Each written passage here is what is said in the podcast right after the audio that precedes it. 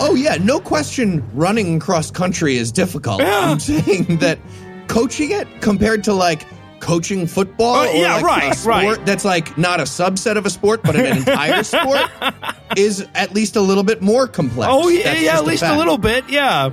And if you disagree with us, Heath challenges you to a foot race. That's right. Heath Enright challenges you. No, I challenge you to a sport. Or co- coaching a real sport. Yeah, there you go.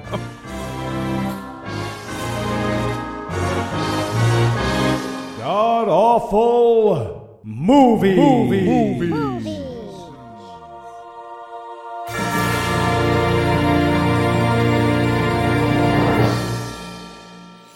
Welcome back to the Gamcast, where each week we sample another selection from Christian cinema because it turned out ghost busting wasn't a real job, and this is the next closest thing. I'm your host, Noah Lugeons, and sitting 700 miles to my immediate left is my good friend Heath Enright. Heath, welcome back. Thanks, Noah. So, uh, you know who doesn't have enough movies made about him? Who's that? Coach Dave Daubenmire. Yeah. the football coach turned evangelical hate minister, the guy who locked himself in a press box at a football stadium with nothing but a podcast microphone and a goatee grooming kit. But don't worry, they fixed it. He has, God, he may now. have been the inspiration for this film. Yeah. I am quite certain. And of course, sitting 900 miles to my northeast is my bad friend Eli Bosnick. Eli, how are you this fine afternoon, sir? I'm amazing, Noah. I plan to run a marathon later this year. Uh, I'm going to run. That's should it. That's it. the extent of my yeah, plans. no, you- you know will- everything. that but you that's, need to that's know. not. You're gonna you're gonna No. walk and huff, and you're not gonna run it. You haven't seen my montage. Neither will I. No, with all that great coaching that he just gave himself, he should be fine. Yeah. I'm gonna do interval training. Walk after this interval. All right, so tell us, Heath, what will we be breaking down today? we watched Overcomer. It was uh it was not the genre of film I was hoping for based on the title. um not the story of a guy with really good fluid volume. Uh, and my costume thing was not appreciated by the Kentucky theater full of Christian families where I saw it. They didn't like I started setting up a Gallagher thing with the first few rows. They didn't get it at all. No, not about cum. Uh, it's the story of Coach Dave learning how to work at an integrated school. Very exciting. yeah, no, we did Come What May and then The Overcomer. I thought we had a Come Tacular going, but no, but apparently not. All right, so Eli, how bad was this movie? Well, if you love making sports movies, but you don't want the sports part to hold you back, you will love this movie. It's track is just running, right? Yep. The movie. The movie, yeah, exactly. And this, of course, comes to us from the Kendrick brothers. Uh, this is their third movie that we've reviewed. Uh, Fireproof was one of the pre-gam reviews on Scathing, and of course, they did War Room, which is one of the first movies that we reviewed on this show. But in this film, Alex Kendrick decided that rather than go with the star power of a Kirk Cameron or whatever his name was that starred in War Room, whose latest IMDb credit is literally as an extra in a TV series called Wonder Pets! Exclamation mark. the guy with the guy who did the the backflip The flip guy, yeah, yeah. Uh-huh. flip guy. All right, but but Nice. Alex Kendrick decided instead of that kind of star power, he was going to play the lead role himself. Gentlemen, did you ever think you would say of a man's acting, well, he's no Kirk Cameron? you, you ever think you would long for the Quentin Tarantino cameos? right, yes, exactly. Oh, I just want to see all of Growing Pains with Alex Kendrick. In the role. At this age, yeah, exactly. I would buy that box set right now. Uh, and of course, this is out in theaters now. Uh, this was a field trip for us. We all went on opening night. Any any tales from the theater to share? So my theater was empty, except for me, my my soon to be father in law, my mom's fiance, who came because he thought it would be fun to see a bad movie. He was wrong. yeah, where wasn't he? And three women of color who were very excited by all elements of the movie.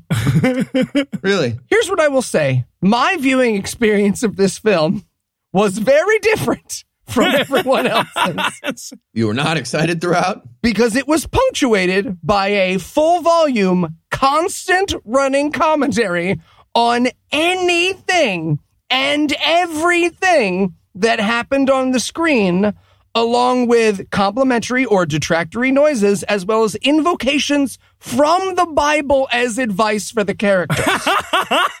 Amazing. I should point out also the one on the far right, the uh, largest of the group, constantly tried to give the movie a high five. I'm unsure what this is, but she reached her arm forward towards the movie at all moments that she found inspiring, as though it was leaving her hanging. And it was really hard for me to not lean forward a couple of rows and just be like, I got you, I got you, Bip.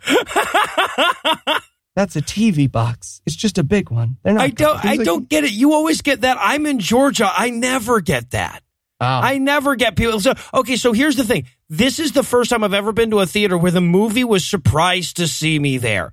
Right? Like, I'm sitting in the back. So I guess the projectionist probably saw that one ticket was sold for this movie. So he had to play it, but he didn't see anybody. So he like comes into the theater. He looks and he sees me and then he runs off.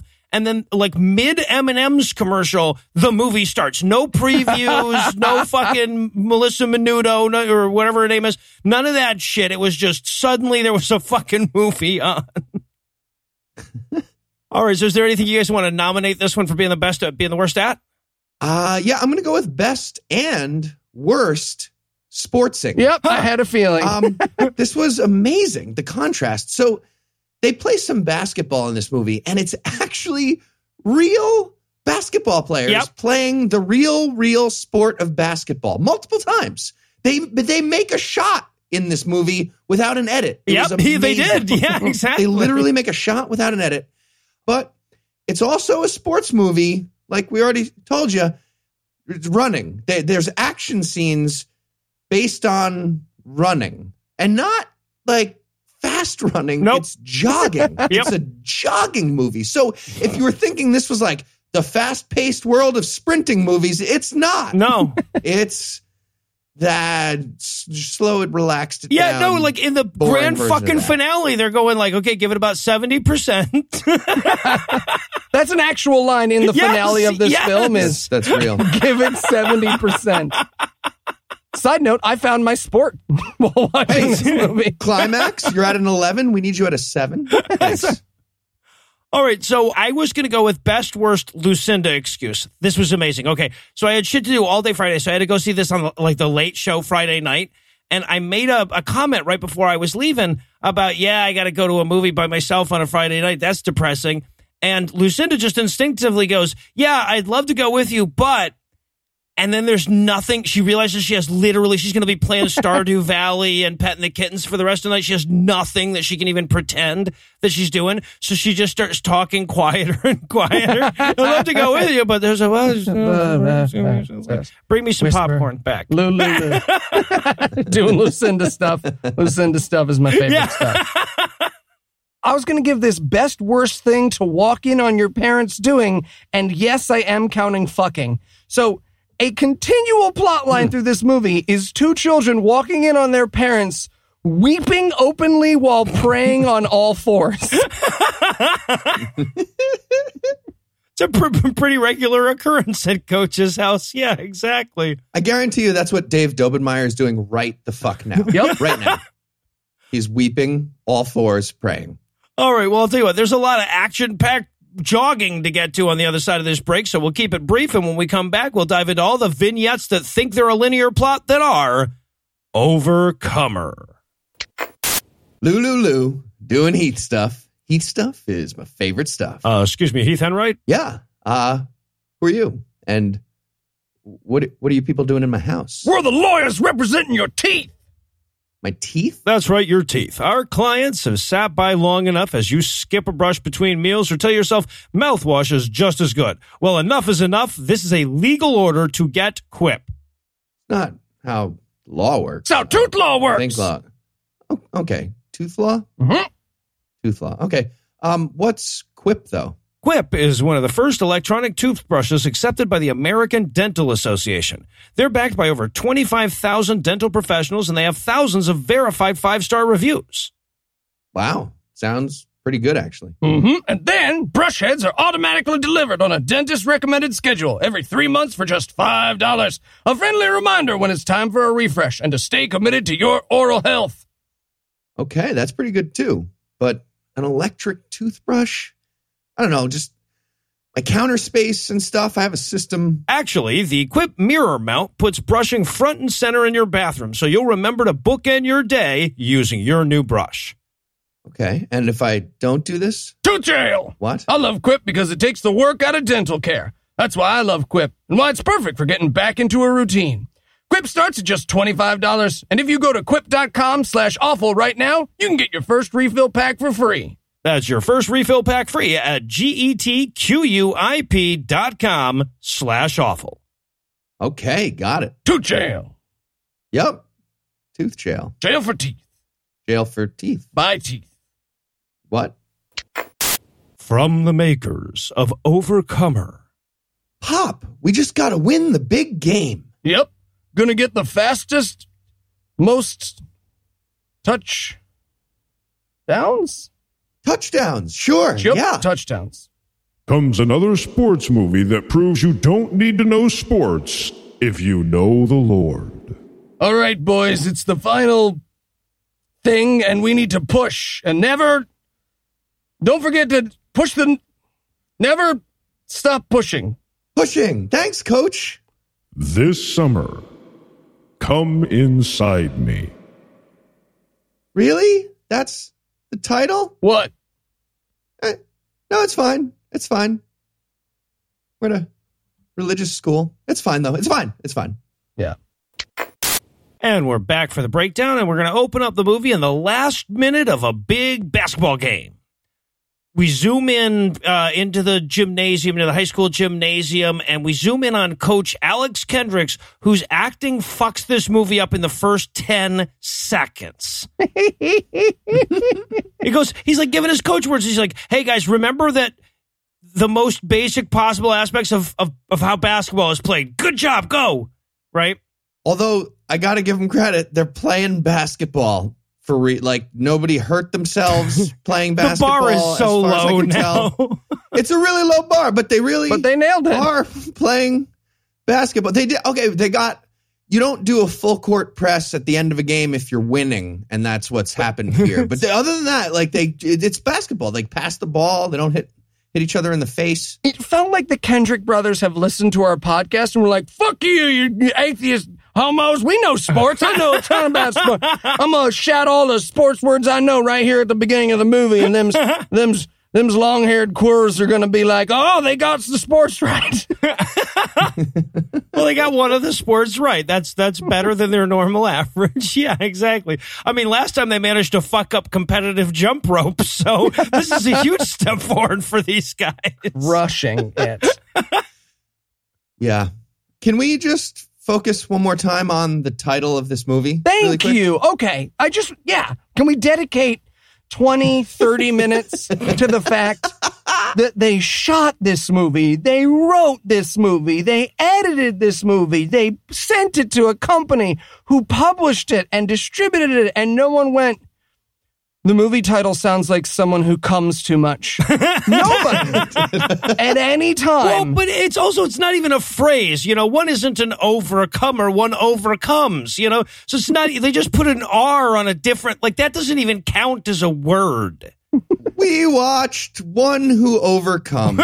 we watched main character who overcomes a conflict in, with the help of side characters in a story arc. Cur, cur, uh, comer, That was with- with that was the working the title. movie. Yes. What's the word for someone who overcomes an opponent? You mean winner? That's it. But that Win. I don't want to call our movie winner. over winner. Over No, win comer. Come talker. spray your victory all over my face and chest. In the movie. Win in my throat. I'm gonna Nope. spin I'm gonna spit your wins into this see-through cup and then share it with my supposed stepdaughter. All right, The movie. moving.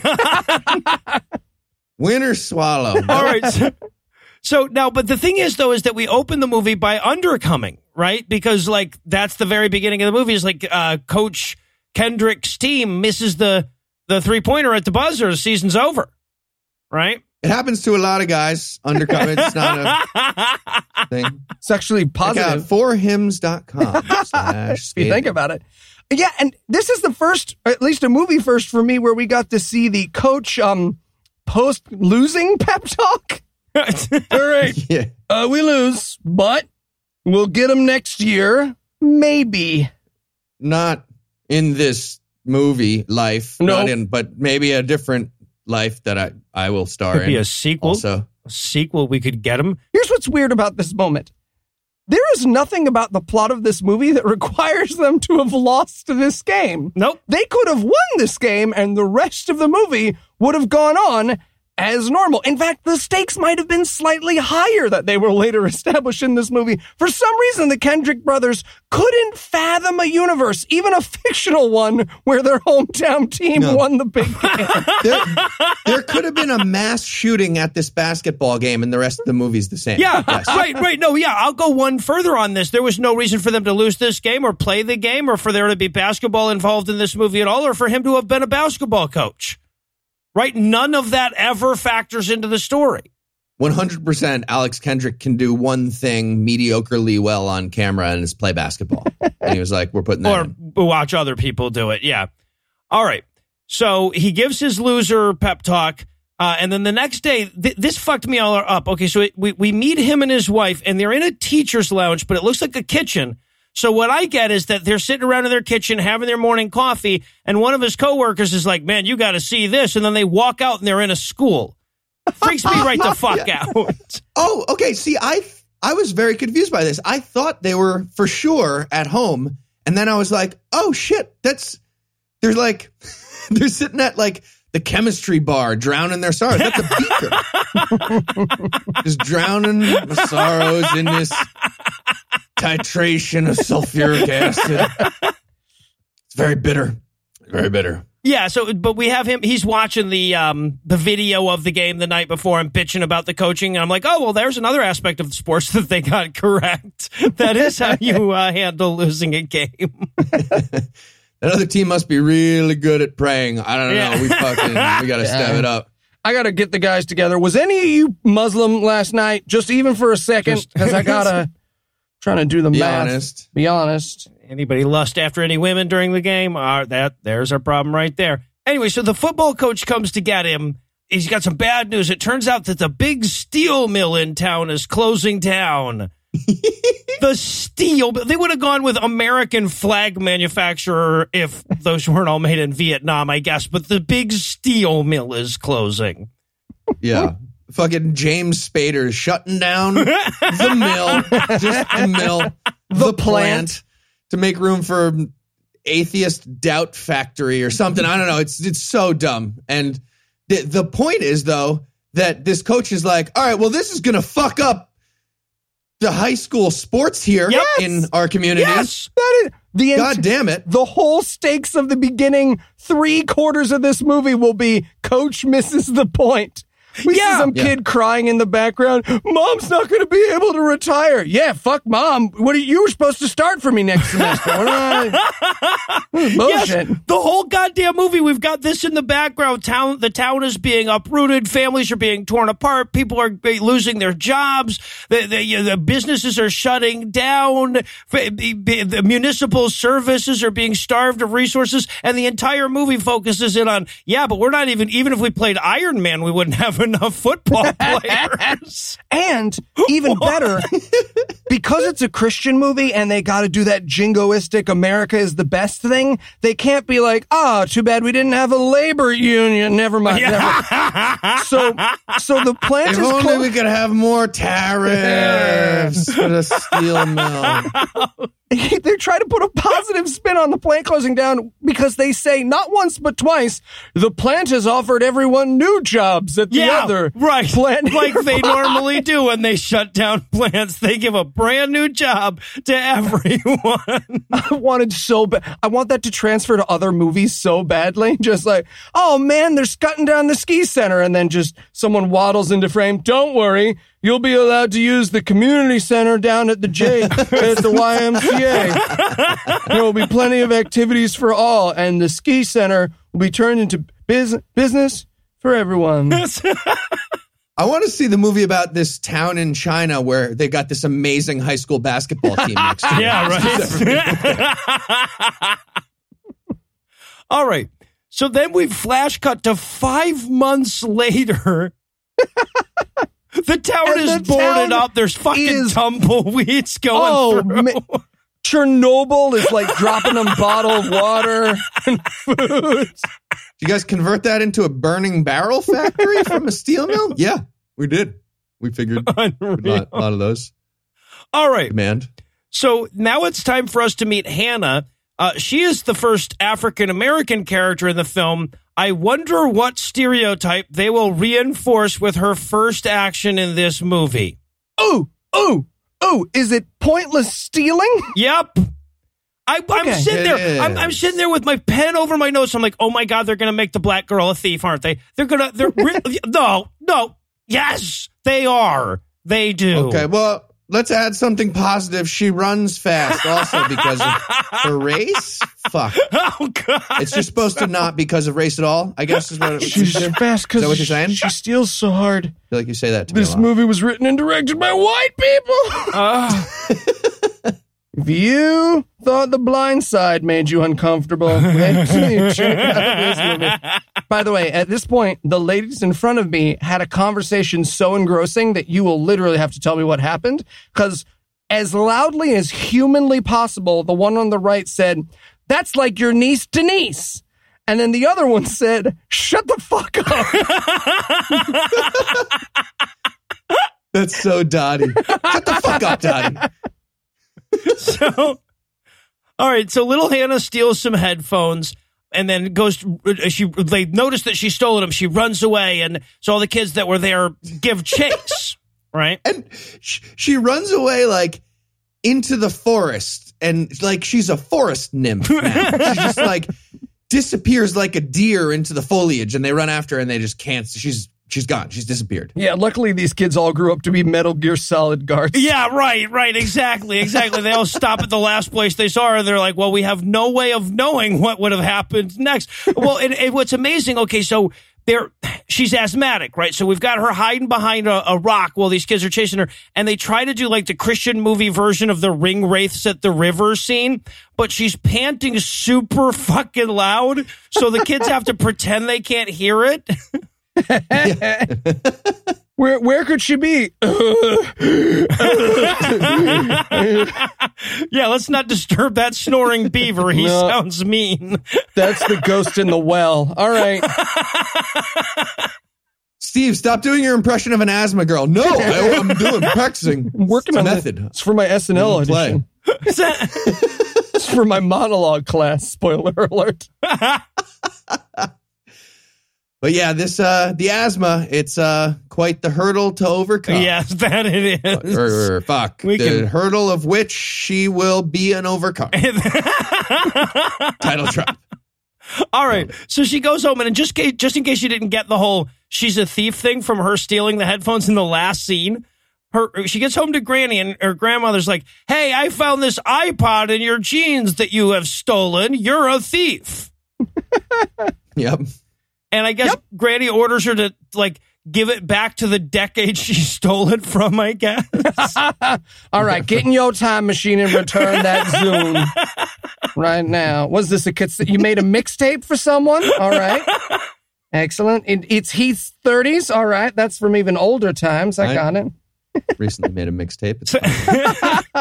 So Granny tells her off for uh, stealing the iPod. She says, "You got to give this back." She's like, "I got to go to work. I'm late, but your dinner is on the stove." Now we will later see her eating a grilled cheese sandwich. Why would that be Oh. on the stove?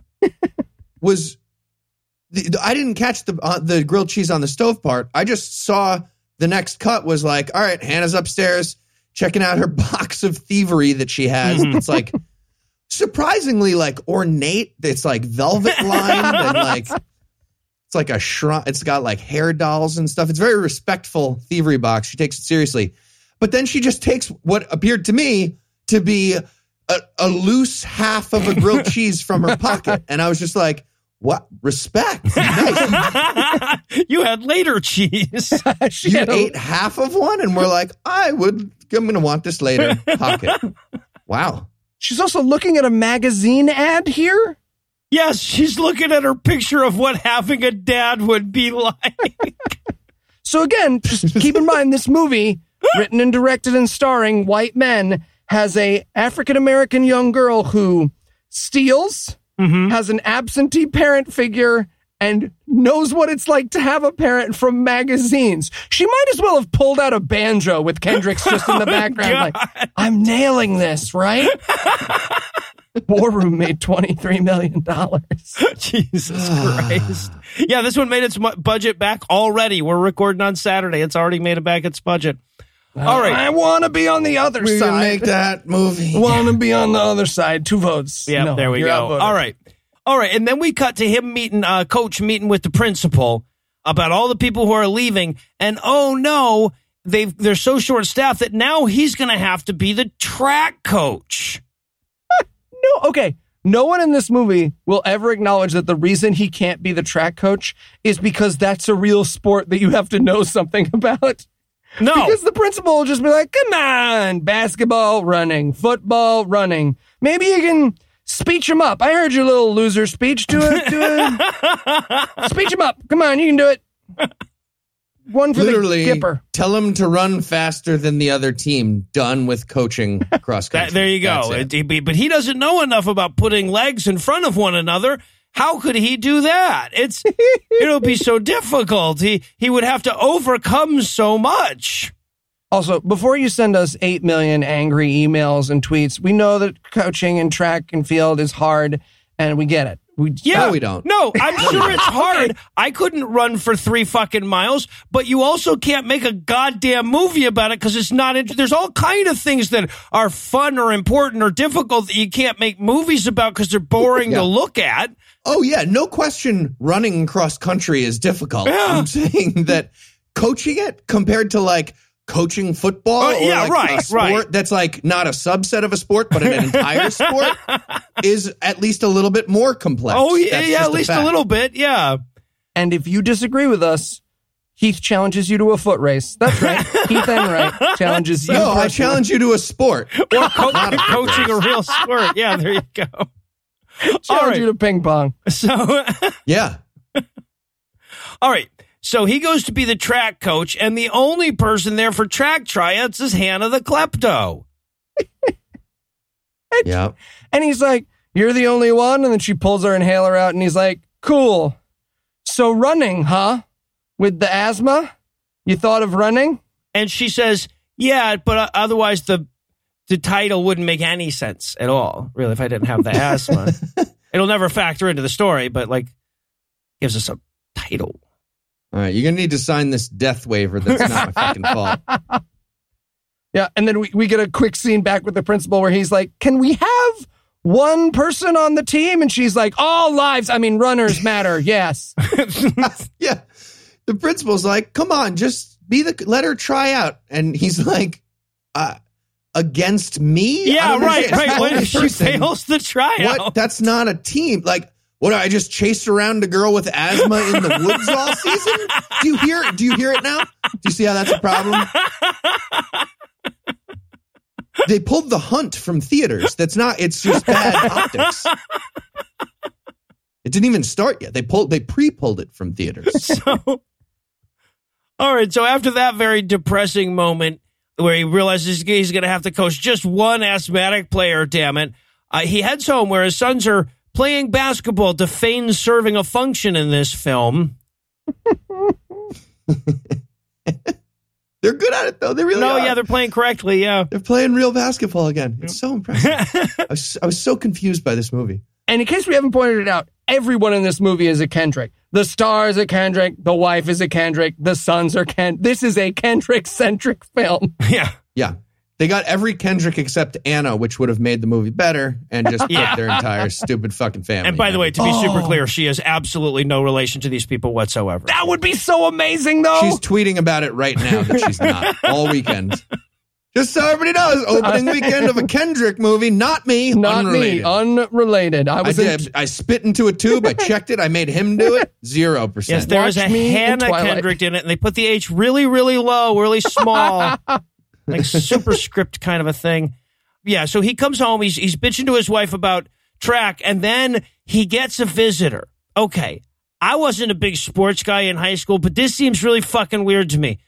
It's one of his players' dads who has decided to come by the coach's home and personally tell the coach that they're moving away rather than like just letting the school know and then it filtering down as it normally would to his other teachers. Oh, see, I loved. I wanted it to go even further, like a breakup scene. They're at a nice Italian restaurant. Oh, I gotta tell you, I'm really glad because I don't know. I felt like the energy's been weird between us lately. oh my god, you took me somewhere public to break up with me, didn't you? oh god, oh god, I'm not gonna, I'm not gonna cry. I'm not gonna cry. They're gonna make you pay for the bread. I will get something to go though. I will get something. yeah. And but again, this is like this dad is telling coach like, "Hey, so um me and also the entire apparently black community of our town got laid off from the mill." the important takeaway is that my two amazing basketball playing sons are moving so they won't be on your team next year. and the coach is again pissed like this is correct that is a correct summation of what happened according to the coach. Yeah, Yeah. I, I lost my job and have to move my family, but there's bad news. Yeah. Basketball teams gonna I, I got to use a sophomore point guard next year. What the fuck? if they do reparations, they really need to compensate all the victims. Oh, is what I'm saying. It's just it's complicated. I would count. That would count. All right. So now we cut to track practice where he's going to teach her to run by saying, All right, run. Tr- try to do it in less time than the winner did. Than the time I named arbitrarily. Let's go for four. Just four Runs. units, four runs. Got it. Run. Run, run, run, run. Nailed it. Yeah. So yeah, and, and I guess his his dorky son, he's got two sons, right? The older son and the dorky son. Not both of them will show up once in a while to go, I'm in the movie, and then they'll disappear halfway through. But the dorky son wants to run this three miles too, so that I guess so that this movie can do the whole thing that Eli just did, where he's like, at track and field runners, we respect you in your sport too, you know, so that they can have everybody else being like, wow, this is a very difficult physical activity that totally counts as a real sport. I'll tell you one thing. That's a real sport, and I would never say it's not a real sport right now. and again, just to hit home how silly this is, the clinch stakes that are set up at the beginning of this scene that will play out in the rest of the film is 20 minutes. Yep. 20 minutes is the time Yeah. she's trying to beat. Here's the thing. If you work hard and you push yourself to your limits, you'll beat an episode of Everybody Loves Raymond. Come on, honey, you can do it. Yeah. Right. The state champ ran 5K in under 20 minutes. That's the that's the stakes of the movie now. Yep. Yep. And I want to say this right now. I believe that I could run 5K Not in even close. under Not 20 even close. I don't think you could run. Well, I was going to say, you didn't have to stopping name a time. You didn't have Yeah, to name a I don't time to be time matters. wrong I on literally that. don't think you could keep running Defi- for 5K at any running define speed that run. would technically count as running. I don't think I could either, to be clear, but I know that you couldn't either. Patreon.com forward slash God awful. I will run a 5K under 20 minutes. What's our goal? I'll I'll I'll race you on a 5K Three- and we can film the whole thing. Dollars. Billion dollars. yeah, there you go. Crazy billionaire money. All right, yeah, but so she runs in uh, 23 minutes and 15 seconds. That's that's her time. We might die. it's like it's possible that both Of both of us. us could die. Are dead, and this is a solo show of Noah. Welcome back to the Gamecast, where I watch movies by myself because those bastards wouldn't stop after they, They started tried to race. All right, so but but Hannah wraps up her run um, in 23 minutes 15 seconds. Uh, that's and we're gonna try to shave three minutes off of that between now and the end of the movie. Of course, the coach guy, uh, the Alex Kendrick, ran along with her so that he can come huffing and puffing in several minutes later, and he's not very good at running at all. And it's humorous, apparently. Like literally, I wanted a ha ha icon on the screen when humor was supposed to be happening, so I get why we were Oh. watching him be miserable. I had a live action haha on the screen in the form of my entire stupid fucking Kentucky theater going nuts when this happened. They were just like, Dad's out of shape. He's an old man who's out of shape. It would vomit. Vomit's funny. Though, to be fair, he does get way too real here when he arrives because, like, the whole thing is like, oh, he's too tuckered out to run. So he runs over, and his wife's like, wow, it took you. And he's like, shut the fuck up. Oh my God, shut up. I'm going to throw up. I'm going to throw up. It's dry. It's just all dry. I need you to pour Gatorade on me. And no matter how much I vomit out, I want you to just keep pouring. Don't. Don't keep making that noise. Give me applesauce. If it was just 90 minutes, the rest of the movie, him dry heaving from that 20 second shot of jogging. Better than the rest of this movie, yes. Yep. All right, but now after practice, um, coach and, and and his wife offer Hannah a ride home, but she's still brimming with unexplored backstories, so she'll walk, I guess. well, this is basically how the conversation goes. Hey, do you want to ride home? I mean, we can drop I'm you an off- orphan. Yeah, exactly how the conversation goes. Thank you. What? I said, Do you want to ride? I said, I'm an orphan. I said I'm an orphan. Obviously not. Okay. So, yes. And then No. mom turns to him and she's like, her parents are dead. And he's like, yeah, no, I was here. That is she very clearly. yeah. Also, has that. anyone still seen my watch? It's been stolen. You see. and they both have that amazing right Uh. white racist white person moment where they're like, "Hey, someone stole my watch. Who was the last? you know what? I probably lost it. Yeah, you probably lost it. Yeah, definitely lost it. I lost. I'm so so so clumsy. Oh. Walks to the parking lot. It's just hubcaps. Oh, okay. Is my car in your mouth? No. And Hannah's walking away with a jack. Oh, she's got a little cross. She really means it. Look how much she loves Jesus. I'll walk. So, She speeds away and Eleanor from Gone in 60 Seconds. And then we have to close the scene out with the wife going, Oh, I totally forgot. I told the pastor you'd do hospital visitations with him tonight. And coach goes, Why? And she says, Because we needed an excuse for you to be in a hospital in the next scene, and we're kind of phoning this one in. It's just no war room. You're doing your visitations at the hospital that you do. Yeah. This, this will not be the laziest way to introduce an idea or concept into the movie. Just be grateful you're not at hospital class. Get out of here. If God wants to kill people with cancer, I'm not going to interfere with that, though. I feel like that would be Yeah. the wrong. Just go to the next scene. You're being a dick. He's going to be mad at me. All right, so we go to the hospital, and like he's told, basically, he's like, "Oh, the person you came to see is is their room is full. Go see the next sick guy down." Right? we have this incredibly awkward and stilted meeting between him and minority best friend character in the hospital now. Oh, also, just want to throw this out there. The pastor is played by Janitor Jesus from The Encounter and The Encounter 2 and Abby's Choice. So that was a nice little Oh, callback right for people who've dedicated several hundred hours of their lives to Christian Wait, which cinema. guy? The, The pastor. pastor. Janitor? Yeah, remember crying janitor guy who turns out to be Jesus in The Encounter and Yeah. The Encounter 2 and in Abby's Choice? Yep. That's this guy? Okay. That's the guy? Got it. Yeah. You're the ones who are supposed to get me. It's all coming together. wow. But yeah, so he he he stumbles into a room by accident and meets this guy, this blind man who he doesn't know. And the blind guy's just like, Hello, stranger. Visit me now. Uh, sorry, he. I hate to correct you, but he says, "Hello, stranger, visit me now." And I wanted I wanted this guy to be Alex Kendrick's character to be like, okay, I mean, uh, I get what what religion are you? I'm here on a, I'm visiting. Oh, you're Christian? Oh, okay, all I'll right, visit all right. you. Well, in that I'll I'm just you. doing Cool. us. I, I don't mean that. I mean they're Christians. Christian. I mean, us people Christian. Sorry, Uh, you heard? I'm white. I want you to know you're blind. I want to be super clear. I'm a white guy. Yeah. He starts doing a black voice so he isn't mad at him. nah, man, can't visit you today, bruh. Oh, God. There's You're a- really blind, right? Don't lie. I'm also the same race as you. throws a pen at his face. All right, just chicken, bruh. You know, some of us are high voiced and have a list. You shouldn't really just stereotype. As you can see, some of us have different tones of voices, and it doesn't matter. We can be different races. But yeah, the Alex Kendrick, the coach, is just like, okay, I'll visit you now.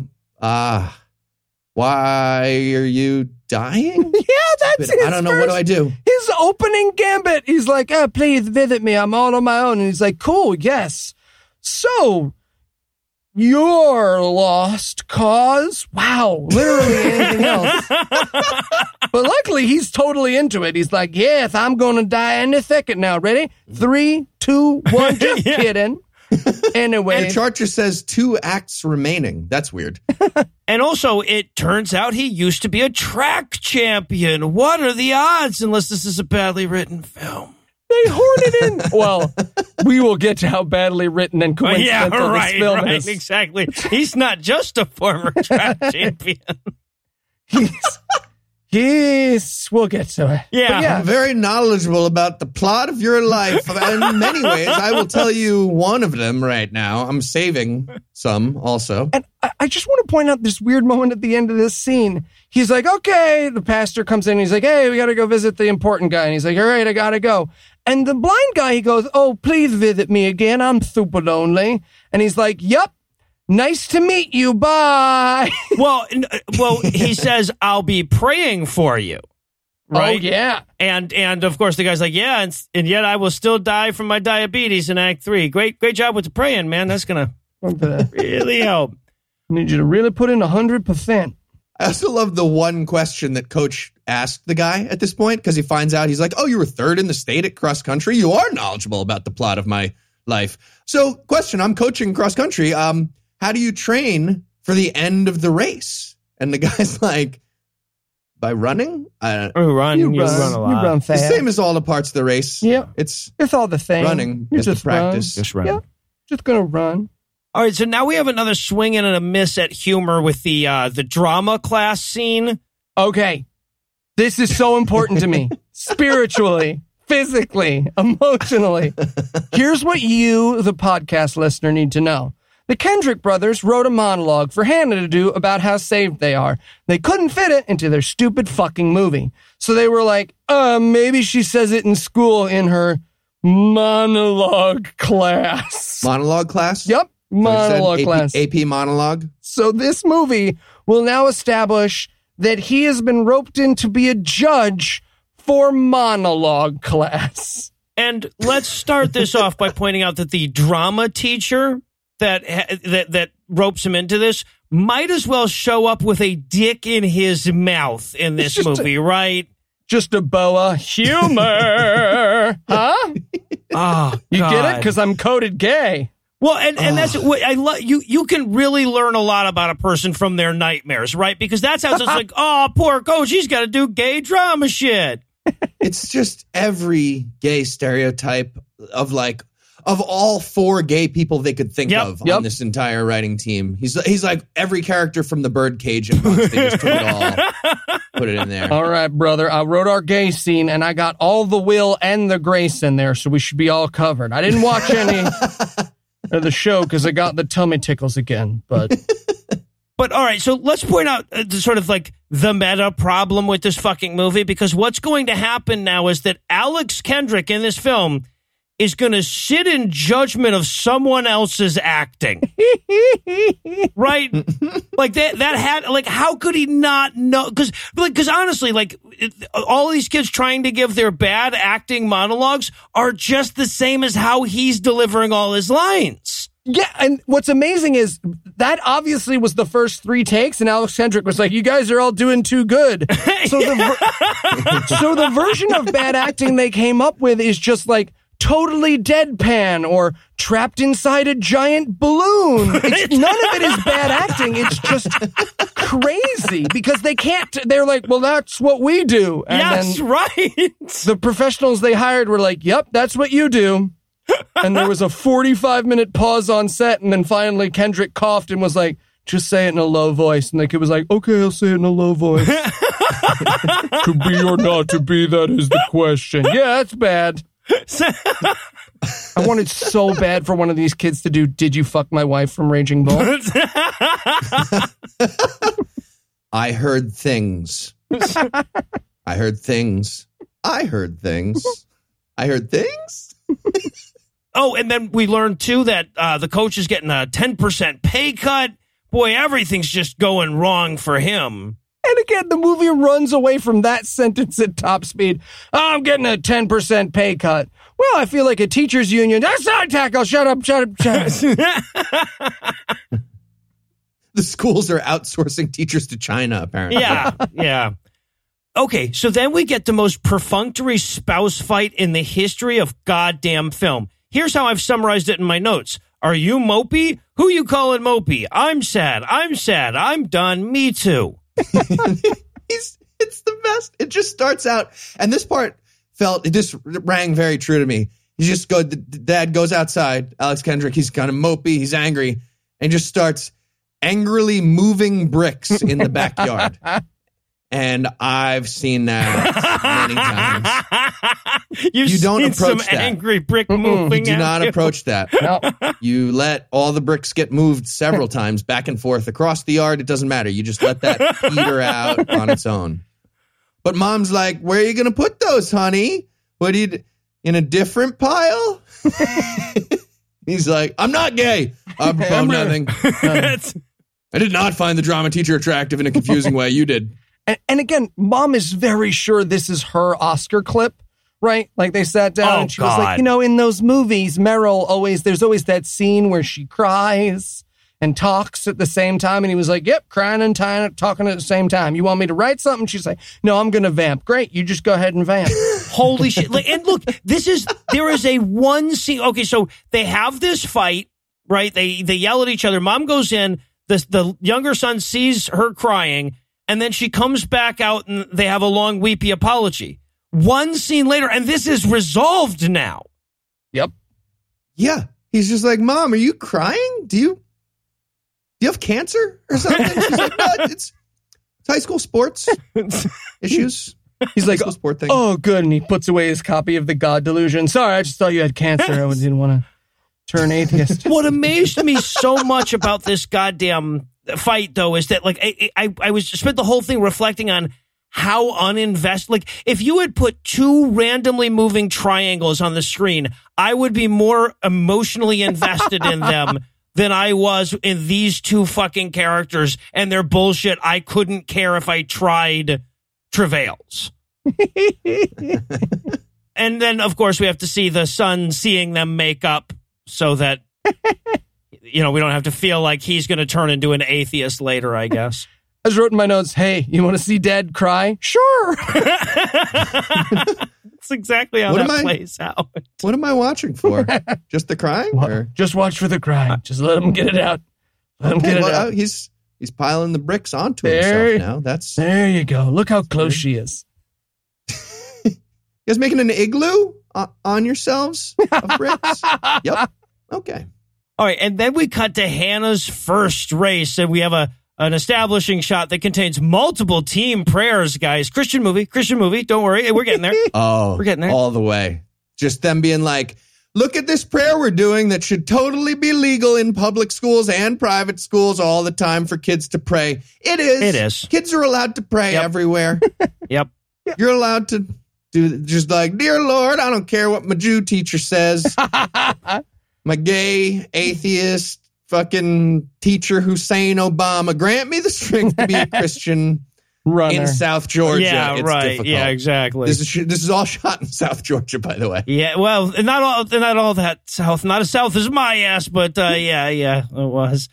And what's amazing is they very clearly were doing like a runners warming up montage, but like it's not that many calf exercises. So like they get about two shots in before there's just a kid in the background like punching another kid who's doing jumping jacks in the chest. Like, yep, getting ready for the old race. Are you doing the YMCA? They're doing the YMCA. Yep. Okay, we're out of warm ups. Just getting my chest bruised up for the big race, coach. What? Me too. And I'm getting my knuckles bruised up. We're just doubling up. Perfect. All right, and rotate. All right, and then there's the gun, and the least interesting sport to look at is underway. All right, Heath, Heath, I need you to be with me on this. You absolutely take a shortcut during this, right? Oh, a thousand percent. I've never been on the cross country team, but I've been forced to run by sports coaches many times and gym teachers. And 1000% I disappeared into the forest like a forest nymph deer and found my way back to the starting line very quickly. Yeah. You ran a 5K in three minutes. Yep, three minutes. Sure Yeah. did. I am deceptively fast for the size of my love handles, coach. Most people are confused by that. It's unrelated. Let me tell you. But Hannah doesn't run very good. She comes in 34th in her big race. Again, Yeah. the stakes of this movie is better than 34th. Yep. Yeah. but we do get the uh the announcer guy for a second here, which was possibly my favorite part of the movie, where they start running and the announcer guy's like, There they go running. Ah. oh, look at there's somebody at the front. She's that's I believe she's the state champ from last year. She's fast is the only thing I could say to describe the best athlete in the state. End of commentary. The ones behind her are slower. God. Most pretty fast, though. You know running and you know velocity. End of commentary. Let's again. go to a commercial. so, all right. So, but yeah, but coach is super disappointed. She finished way in the back. Uh, so he goes back to Thomas in the hospital to learn more about track because he doesn't know about the Googles. How do you practice the middle running? And he's like, dude, what did we say? It's just Still come on. No, but he actually has an answer here, which I think this part is somewhat real. Like this is part of the training of, you know, I'm exaggerating. The coaches do something here. They they explain interval training here, but not very well. No. Because John, the blind guy, is just like, let me explain intervals of numbers. Um, so one, then two, three could be your next interval of minutes or runs, whatever unit. And then, you know, it's Four. not interval training at a certain point. If it's like 24, 1, that's just running for 24 minutes. and then cooling down, I suppose. Please don't stop visiting. but they talk about that for like one and a half seconds, and then they move on to talking about how Christian he isn't, how Christian coach isn't. And this is a weird way to get into how Christian are you, which is the uh, who are you? Okay, but who are you if your family died?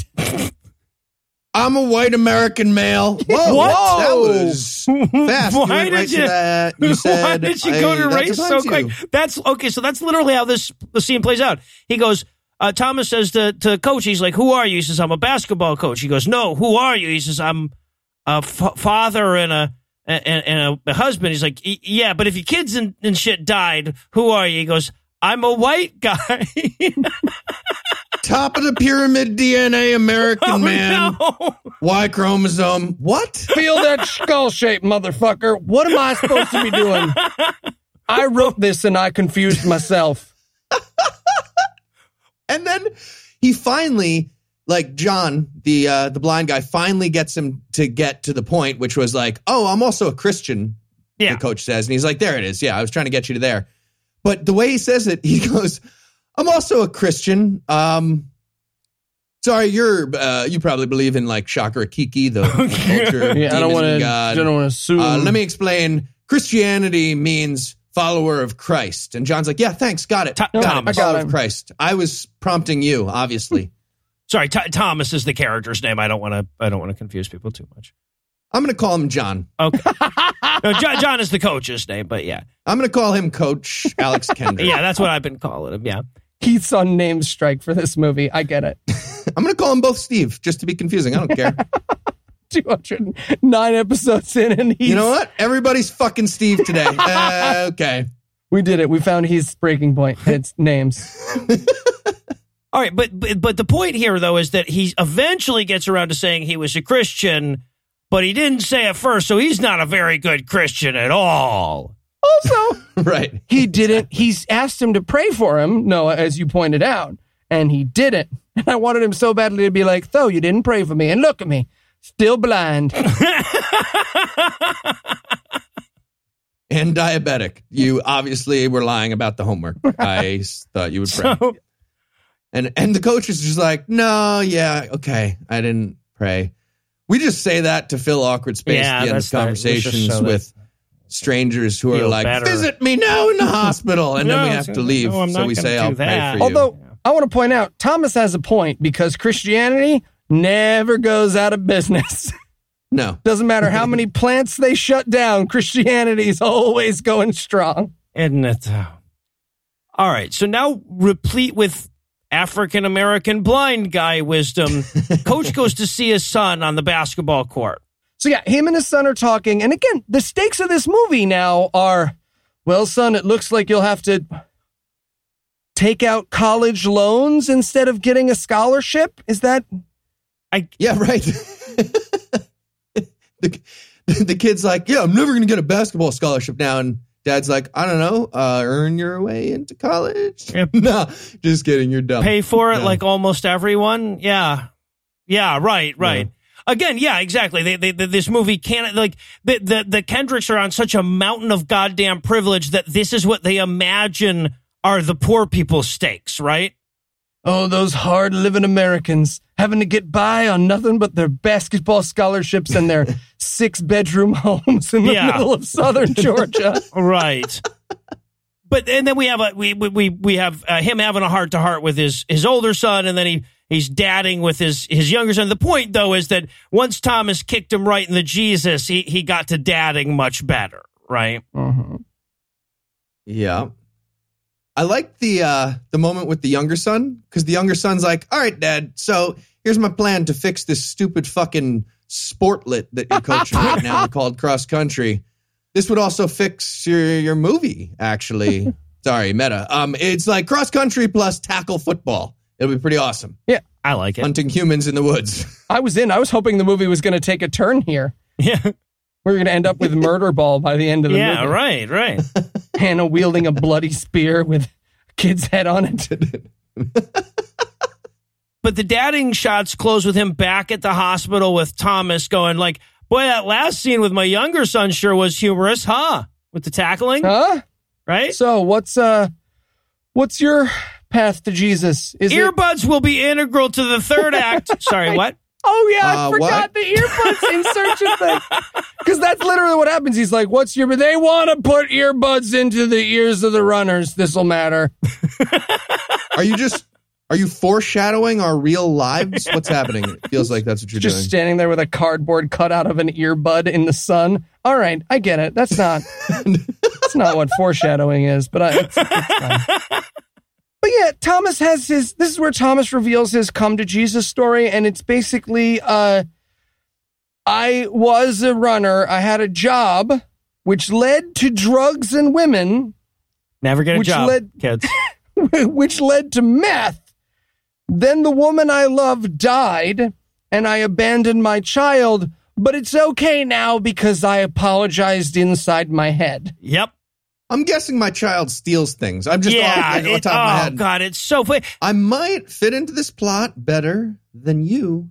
yeah. Who would have guessed that Or all will the African American characters would wind up being related at the end? Literally, every God single or damn. African American. friends. There's the the principal is lifelong friends with with all of the other African American. No American joke. The. Kendrick brothers wrote a movie where all of the black characters know each know other. each other. Yes. All right. So now uh, John lays the news on his wife, tells him, you know, hey, I'm pretty sure that uh, that this guy, that this whole movie actually is about this guy being Hannah's dad. I, wa- I wanted this guy to meet Hannah and for her to be like, nope, nope, it's not me. No, it's not her. It's a different Oh, girl. yeah, You're right. Not related. Oh, crazy. Weird. We there's a there's a blind guy with cancer upstairs, so probably him. It's not me. Uh, and then we have that we have that uh, like fucking pointless, useless scene of Hannah like passing out while she's running asthmatically, right? I, I feel like the only purpose this served was that Alex Kendrick wanted a, a scene where his character rushes heroically onto the screen. Yeah, and one wasn't going to do it because there will be another one. He was like, you know, there should be probably be like two or three scenes where I rush heroically. if this would be like a montage from Rocky, and Rocky's just like using an inhaler for four minutes. yeah. Okay, and then we get the scene where uh, Coach tells the principal about blind dying diabetes dad. the principal is like, okay, how do I put this? Yes, this is technically illegal, but you know what? Do it anyways. yeah, right. Okay, so they're having this conversation about whether or not they should. So Hannah's grandmother has told her that her dad is dead because he's a deadbeat that got his her mom addicted to drugs and and ran off and and grandma just thought that would be easier on the daughter. So now they're going to have a conversation about whether or not to respect grandma's wishes or to tell Hannah to go behind grandma's back and tell Hannah about her dad. And I mean, to be fair to Coach's character here, he's had all of three conversations with this guy, so he knows the whole story. It's well, not and, like he's and- walking and in. With, almost four with his daughter. So yeah, he knows both ends of it. Yes. he really knows Yeah. what's best for these black people. And the principal is 100% behind this too. yeah. She's Yep. like, as principal of this school, in my legal authority to engineer family conflicts. yeah, I mean, go, yeah, go, probably, probably go around the grandma. It's fine. Whatever Well, yeah, but they don't they don't come to a conclusion here. What they decide is that really they should probably ask a magical ghost what to do. So they all ask a magic ghost what to do. right. yeah. And it turns out to be the thing that they wanted to do anyway. It's weird how It's that cra- happens. Yeah, it's weird. And then we get some hands and knees praying here, by the way, for my best worst. Yeah. A Yep. lot of, Yep. lot of all fours praying. Yeah. So, okay. So then Coach goes back to the hospital to break the news about Hannah to Thomas, and he brought along his wife in case he chickened out. what I don't purpose? know why he brought his wife. So, They also make fun of the blind guy here. He again, this is a very, very strange choice. He like they walk in and he's like, "Oh, hello, nice to see you. Have you seen any good movies lately? Ride a ride a seesaw. All right, I'm done. Go ahead. Hi, nice to meet you. Hello, John. You can't see. Sorry. What? I led with. We have eyes. Sorry. Nope. Uh, you you want to eat some sugar cubes? Punch each other in the feet? Oh, it's diabetes. No. Sorry. That would be bad for diabetes. You don't want to punch people in the feet. Anyway, we know your daughter. Well, I also love how quick, like so many movies do this, so many hack writers do this. They immediately have the handicapped character making fun of, like making self deprecating jokes about their handicap, which seems okay because it's the handicapped character, but then you have to re- remember that they were written by a sighted writer and then delivered by a sighted actor. so Yeah. they're just making fun of blind people, is all. Puts puts a weird twist on it. Also, he forgot to be blind, the actor here Several he's times. ogling the wife. Yeah. A bunch. Yeah, several times throughout. Upsetting and stupid. And he's by far the best actor in the movie. Accidentally gives her a wow. high five. I mean, oops, did I hit? Sorry. Yeah, so he so they break the news and he goes like, "Wait, my daughter is your runner? That's like some half-ass movie plot where they weren't really trying." Alex Kendrick's like, "Okay, all right, all right. No, it's it's I wanted him to be so. I wanted him to be like, wow, that is so, so lazy, just so lazy. Like you, you stumbled into my room and sees your only runner. Like you just, why didn't why didn't she stumble into my room and then fall out my window into your arms where you have a crucifix and it burns itself into a skull? I mean, couldn't this be? There's got to be a lazier way this could be written physically in the universe, but I can't think of it. This is just like Academy Award winner Crash. Yeah. Very much just like that, but with jogging and jogging Crash. Right, but then, but basically, he wants to meet his daughter, and they're all gonna talk to a ghost about it again Yeah. on their hands and knees. They're all gonna talk to a ghost about it. Yeah. So then we cut to race practice, and and this time, darn it, older son shows up to race practice to race with them because otherwise, neither of the sons would play any role in the last two thirds of this movie at all. Yeah.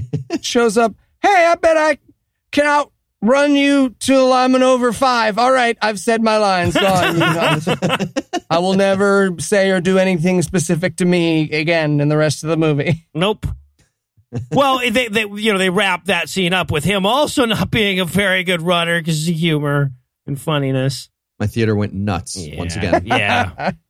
All right, so now we're at another race, but Hannah still isn't running very good. This time she finished 11th. And the gun at the beginning is supposed to be exciting. Like that's that's like the honestly that is the most exciting oh, thing. Oh, yeah. in in this moment, and they all just start jogging. That's it, and and then we get the passing thing, where like, I mean, you you you run past people. That's like the biggest moment in a race, I would imagine, and that's like the pinnacle of the action of this sports sequence, but it's so like weirdly passive aggressive. I would imagine anyway. If I was in that situation, you're just like slowly kind of running right next to somebody, but silently, and you're passing them. I feel like there's a lot, like there'd be a lot of weird rage there. I would be angry. You just want to start gently farting next to the person. Come on, don't make. What? No, go ahead, pass me. Trying to beat that sweet, sweet 20 minute time limit that the stakes of this movie depend on. right. But yeah, so but she finishes eleventh. It's her best finish yet, uh, and and the older son has brought several friends to to cheer for her. And I I only bring it up because there's this amazing unacknowledged high five attempt in this scene when they all run over to congratulate her on her best race. There's one girl just holds her hand out for a very long time and then sets it back down, like s- slowly kind of sneaks So- it back in. So goddamn slow. This girl's performance is the best in the movie. She's like, yeah, oh, you high fived me on the last take. I guess we're not doing that. So- so, okay. That's. That's the shot they kept, by the way. Yeah. Which means that she sat there on Friday or Thursday, whenever this movie premiered, and was like, "This is my scene. This is where I get a hi- oh." They kept the take where she didn't hit it. Oh, I want my pizza back. From my dad. All right. So now it's time for a pep talk about Jesus. yeah, in case you were worried that this movie wasn't going to get poisonous, this is where the coach sits her down and is like, "Hey, um." This black guy did this thing to me the other day that was super cool. Who are you? Yeah, right, right. So yeah, and, and basically Hannah gives him the like, "Hey, why would God kill my parents?" thing. To which he says, "Because otherwise your character would have no depth at all. You'd just be a thief. Really, that'd just be racist." By the way, quality moment in my theater. My uh, soon-to-be father-in-law, mom's fiance, sat next to me in stony silence throughout the film.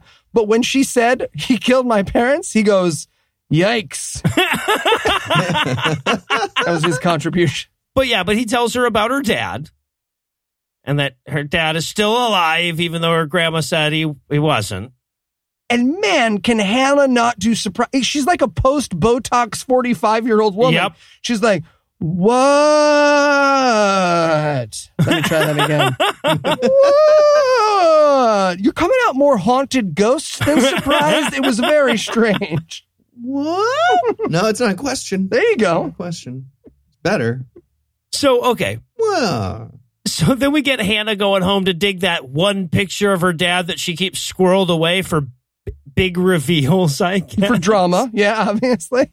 Why would she have it hidden? Why wouldn't it just be out? and she's getting like dressed for this moment Mhm. where she's gonna meet the dad. She's like googling like, "What do you wear to meet estranged meth dad?" Click. Uh, anything the fuck you want. It says anything the And the fuck fuck you you want. Nice. Cool. This to is where know. grandma comes home and she's trying to be cool. And she's like, Hey, how was running practice? She was like, Yep, good running, you know, straight up and down, move the legs, uh, don't walk on your hands. So my dad's dead, huh? All the way dead, right? Not just mostly dead. You saw Not his just dead to you, just- you didn't mean it in a metaphorical sense. No. When he became Darth Vader, the, the the the the son that you knew as Anakin died, kind of a thing. No, okay. Are you lying about that? Are you lying? Okay. That's now I'm pretty sure you're lying. Everyone's lying. All right, but they but ultimately she decides she does want to go meet her her dad, so she goes to the hospital to meet with Thomas. We open on a few more blind jokes, Yep. and basically Hannah's like, "Hi, I'd like to I'd like to leave." Small talk. Nervous small talk with This Hannah. Awkward. Did you Google what to say at an estranged meth parent meeting? Just- estranged meth parent meeting. Yes. Yes, both- it's crazy. Cool. Cool. So uh, I guess you should be ready for this. Fuck your face. Yeah, right. No, she hurries out there like it just occurred to her how easy it would be to just pinch one of them tubes going into him, right? Oh, I was kind of hoping you'd be different. All right, I should go. I wanted her to take out some meth and just be like, mmm, this is some good ass meth right here. Mm. Have you tried this meth flavored ice cream they have? Oh, this meth is, I feel so good on my asthmatic lungs and in my sinuses uh, and my veins. I'm doing all three ways. Tastes almost as good as it looks. Let me tell you, Dad, right now. Do you want some? It's right here. Can you see it? Ah, oh, you're blind. Fuck your face.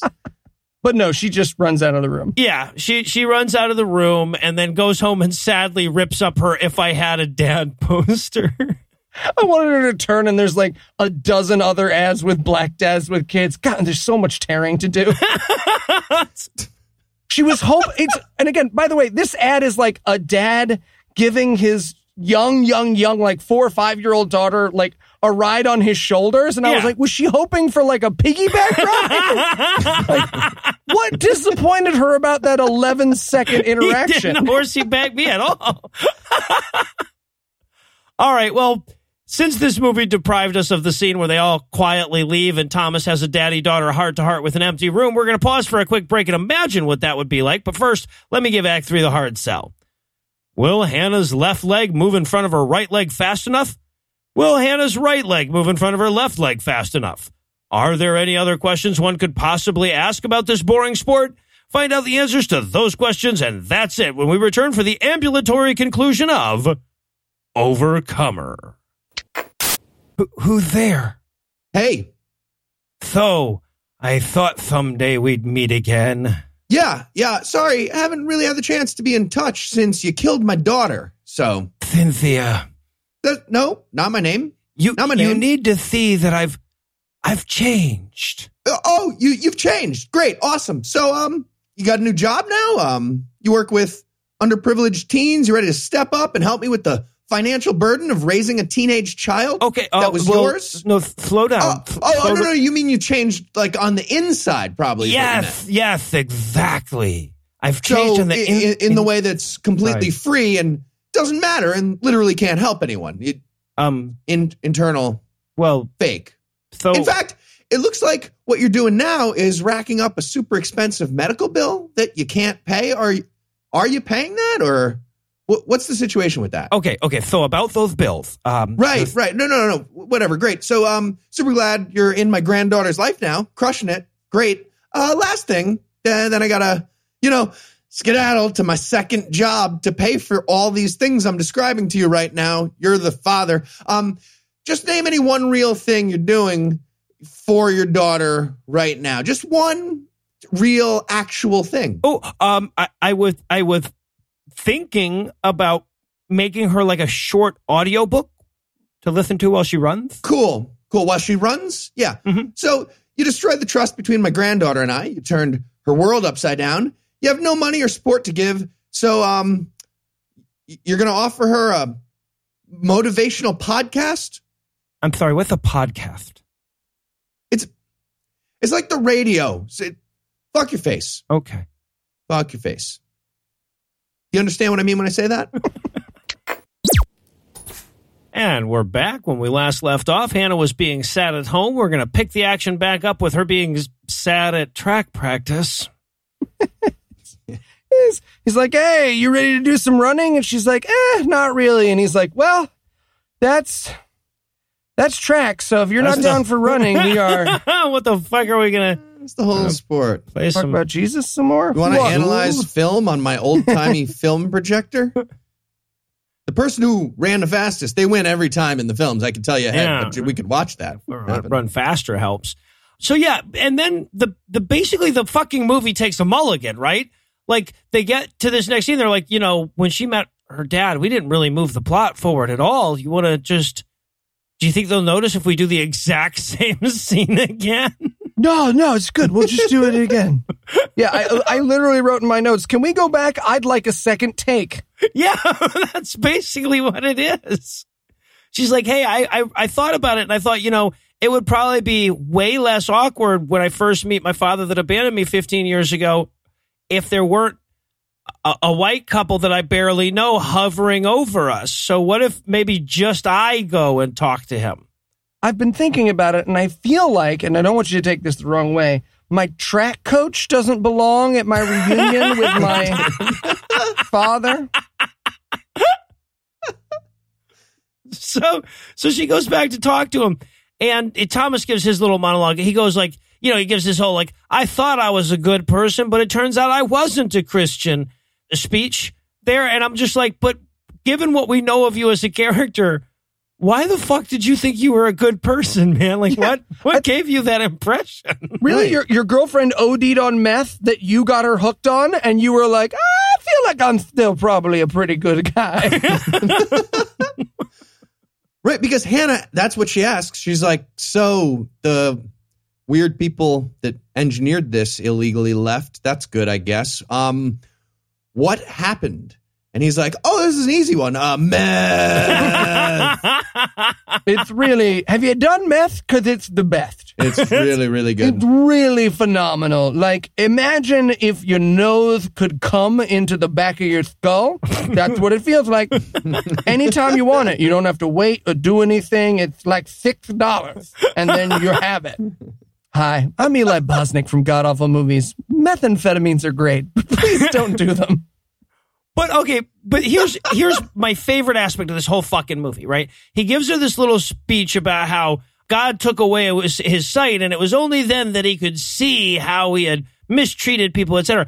And I thought to myself in the moment, I'm like, imagine that that was any other character in any movie ever, and somebody was like, well, you know, my teacher slash father slash this other character gouged out my eyes to teach me a lesson. I sure am fortunate to have been taught that lesson. Dave needed to mean- break me to keep me humble. I Okay. guess, yes. Jocasta learned the lesson. All worked. What the fuck? Oh, I wanted her to just be like, "Oh, you're into Christianity. That's that's what happened in your life. You had a Christian thing happen. Cool. Um, I was actually reading the Bible. Um, just uh, gonna spit in your eyes for a second. Can you see now? Mix a little Can mud in there, a little mud and spit. Not working. Huh? Let me just grind it in. Maybe I didn't grind it in enough. Let me get some some gravel in there too. Great. Oh, Oh, I'll come back tomorrow and try some more. I'll come back tomorrow. See if you're blind. Fuck your face. and and then we we head back. She she promises to think about considering forgiving him, uh, and that scene wraps. And then as she's exiting, the coach is like, "Huh? How was that? You you feel like running now? No, you did. Okay, that was a serious moment. Yeah, no, no we don't. Okay, all right. We don't. Okay. Stupid. Uh, then we head back to the school. We have a, a quick like, oh, that drama teacher, he's so homosexual moment. Yep. And then the principal is going to talk to Hannah about giving her life over to Christ. Ugh, this movie. Again, you could be confused into this just being a bad sportsing movie if it weren't for scenes like this. Oh, for, well, from here on out, right? Like this entire, the rest of this movie is a fucking sermon. Right. And, and look, I know that this is a Christian school they're going to. So this is like kind of like, you know, it's not illegal or whatever. It's a private school, but we've established before that the principal is the one paying for her to go to this school. So I feel like at the very least it's, it's unethical, right? Like, yeah, no, I'll pay for you to go to a better school, but maybe you want to give over your everlasting soul to my savior, huh? While you're, while you're here. That's a pretty good deal. You're you're conning the principal at that point. to be fair.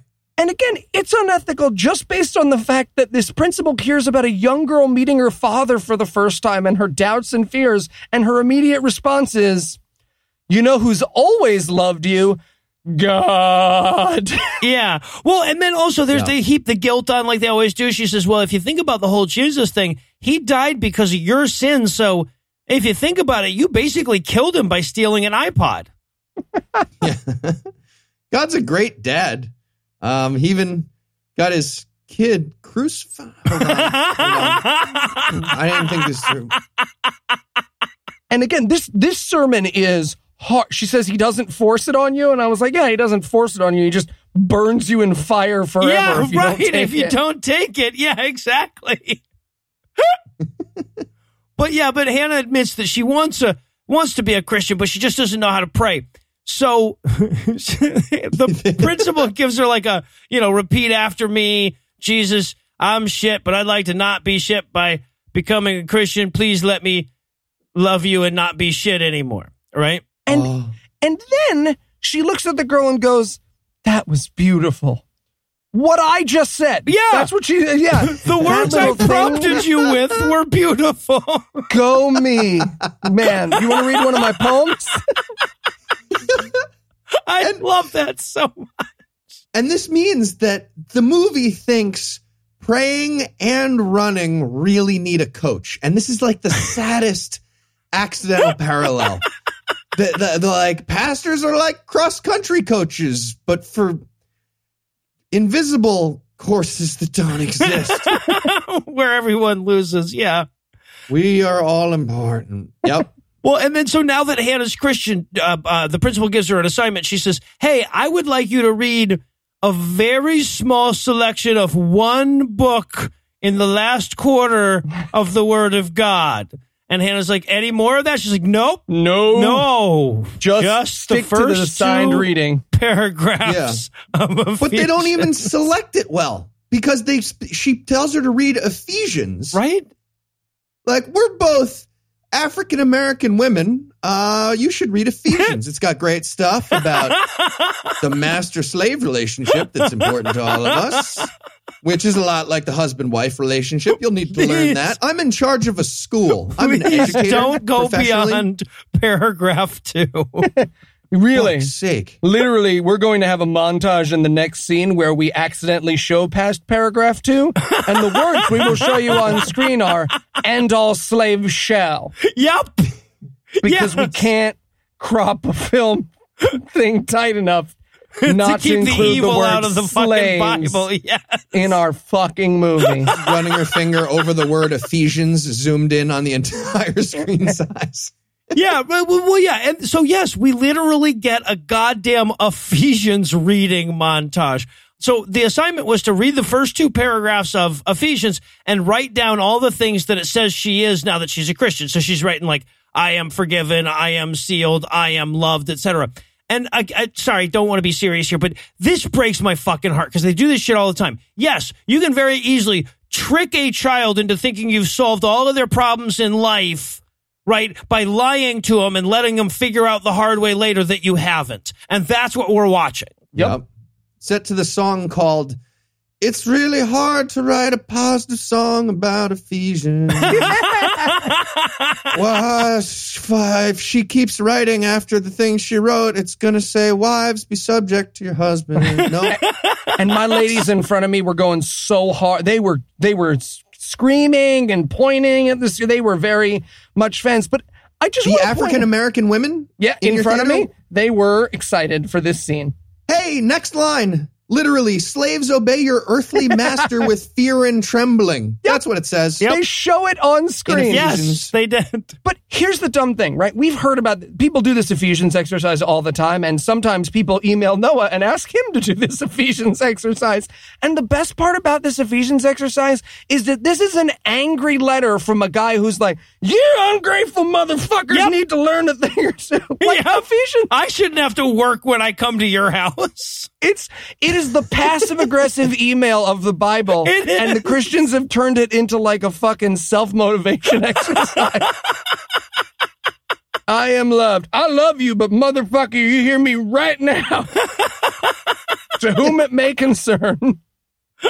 But I will be loved. I fucking will be. Yeah. Yep. Not I am. Yeah, right.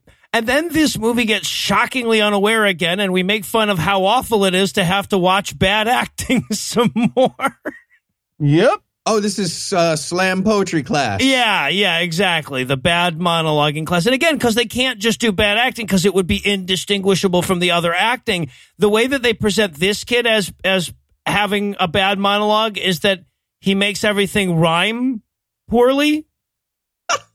Also, his name is Truxton. I just want to throw that in. Is there. it really? There's a character in this movie called Truxton. just, just like Cher, you know, Truxton. Yep. Super duper names. Truxton. Hey, Truxton, it's your turn. Sorry. So Sorry, we already did get- Hannah and John and Thomas. Those are the only ones we know. Name one more name. Truck. Truxton. Truck. Mm, Let me finish. Stin. Truxton? Oh, that's not a name now that you added a stin. So, Shire. Truxtonshire. so they're watching the bad actors act badly, and during a break in monologue class, Hannah comes in to see her coach and gives what they thought was going to be the good monologue because they saw a bless her little heart. she she's trying and everything, but this but this girl is not a very good actor. so good. She walks in and she's like, "Ask me who I am," and they're all like, "What? Uh, knock She's knock. Just, just fucking do it." I'm setting up a speech. I'm Obviously, setting up just ask a, me my who I am. monologue thing because it's trust me. right, but again, this speech is just. I just want everyone in this room to know that if I were talking about anyone but God, I would have a severe and treatable mental illness. but I said God, so I still do. it's but it culturally acceptable. Actually, makes it really hard to treat. count. Also, people. the drama teacher is an abomination. Uh, the end. I also brought this rock for the There's drama a couple teacher. rocks. Well, and I love too because like the the drama teacher actor, like so she gives her little monologue and walks out, and and coach goes to follow her, but the drama teacher stands up and says that.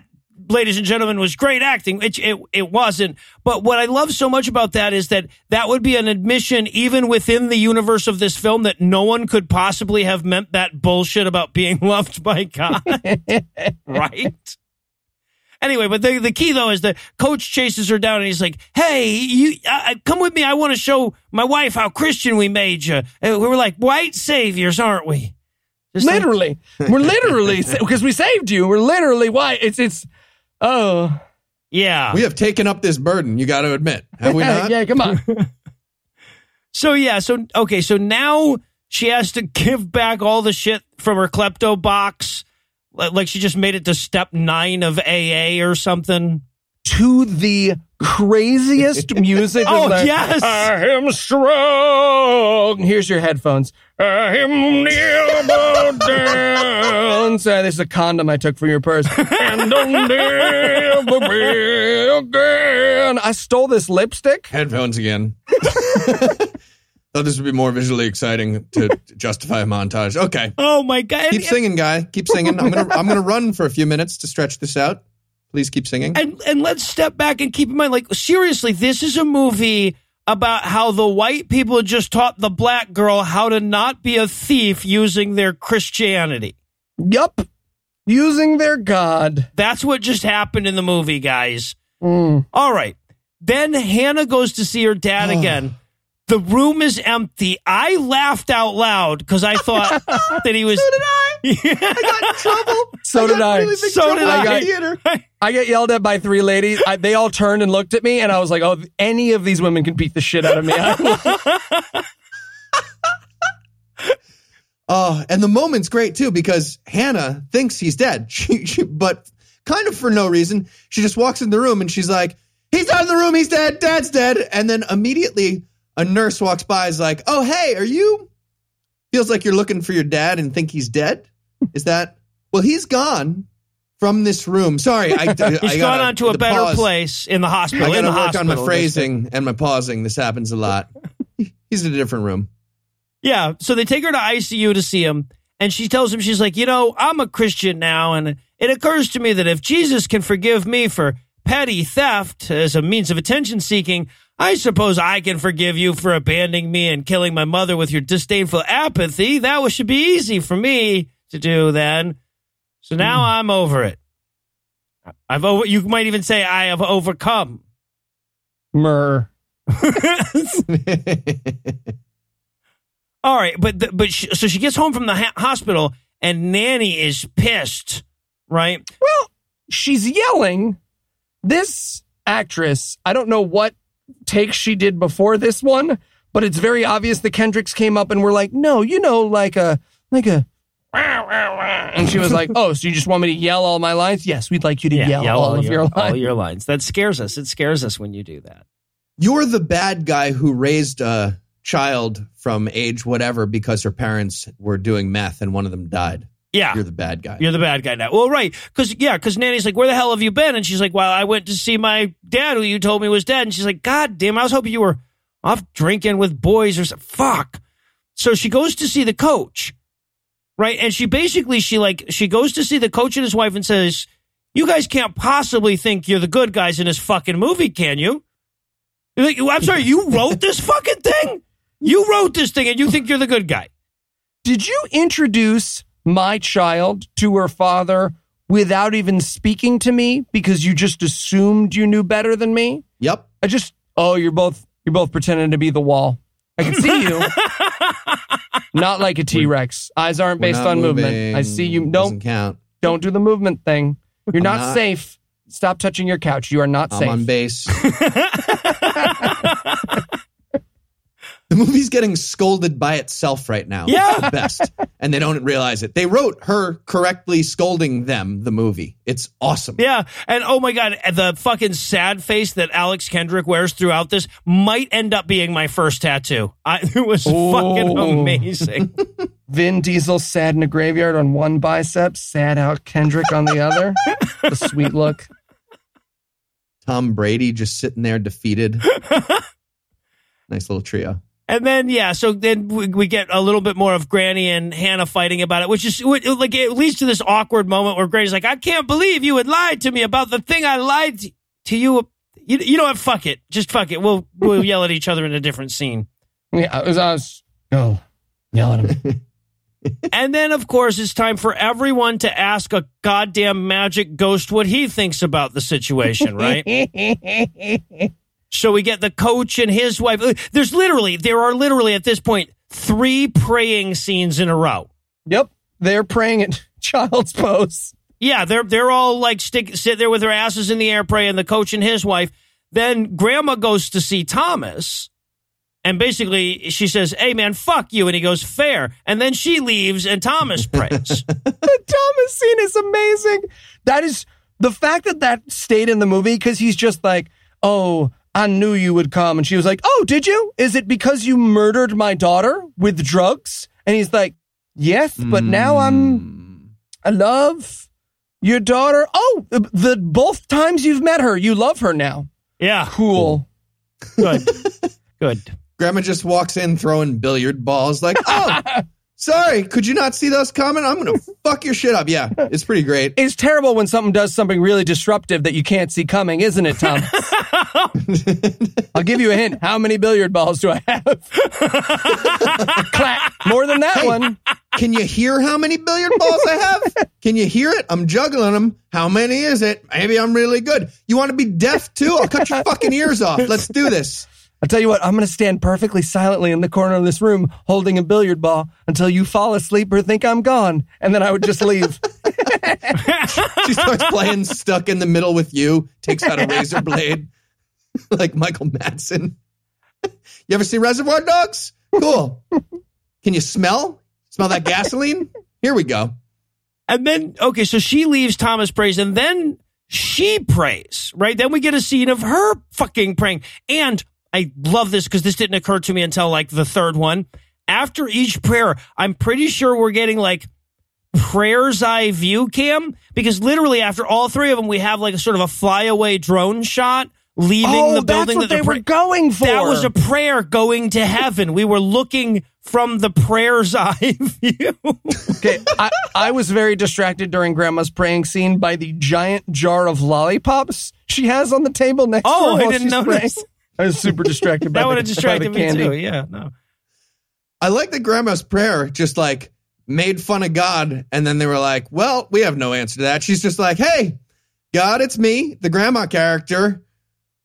What the fuck are you doing, bro? What what would you say you do here, scene? Yeah.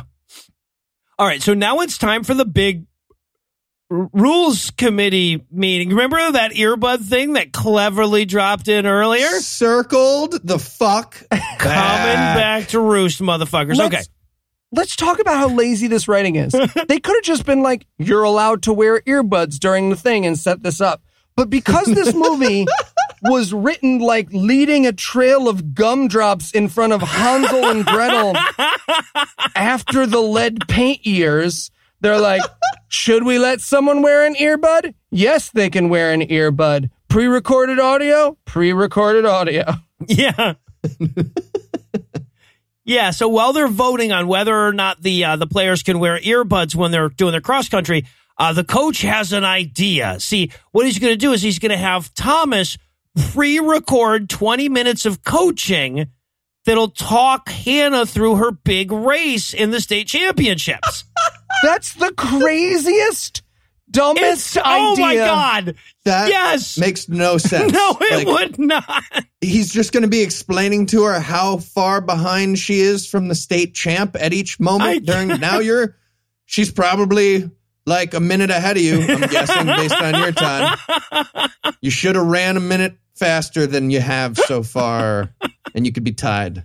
I love it. Yeah, because they throw in a couple of little scenes here to like distract you from the practical impossibility of this idea. Like, I'll film the race. Well, I'll stand there and tap his arms when the next uh, hill comes up, so he'll know three taps Oh. for hill and one. What the? F- give me a fucking break. And we get to watch dad and the two brothers take a golf cart through the whole Yeah. track here, right? Mhm. And they're like, they're counting, like they're having one of the kids count off. What the fuck math do they think they're doing here?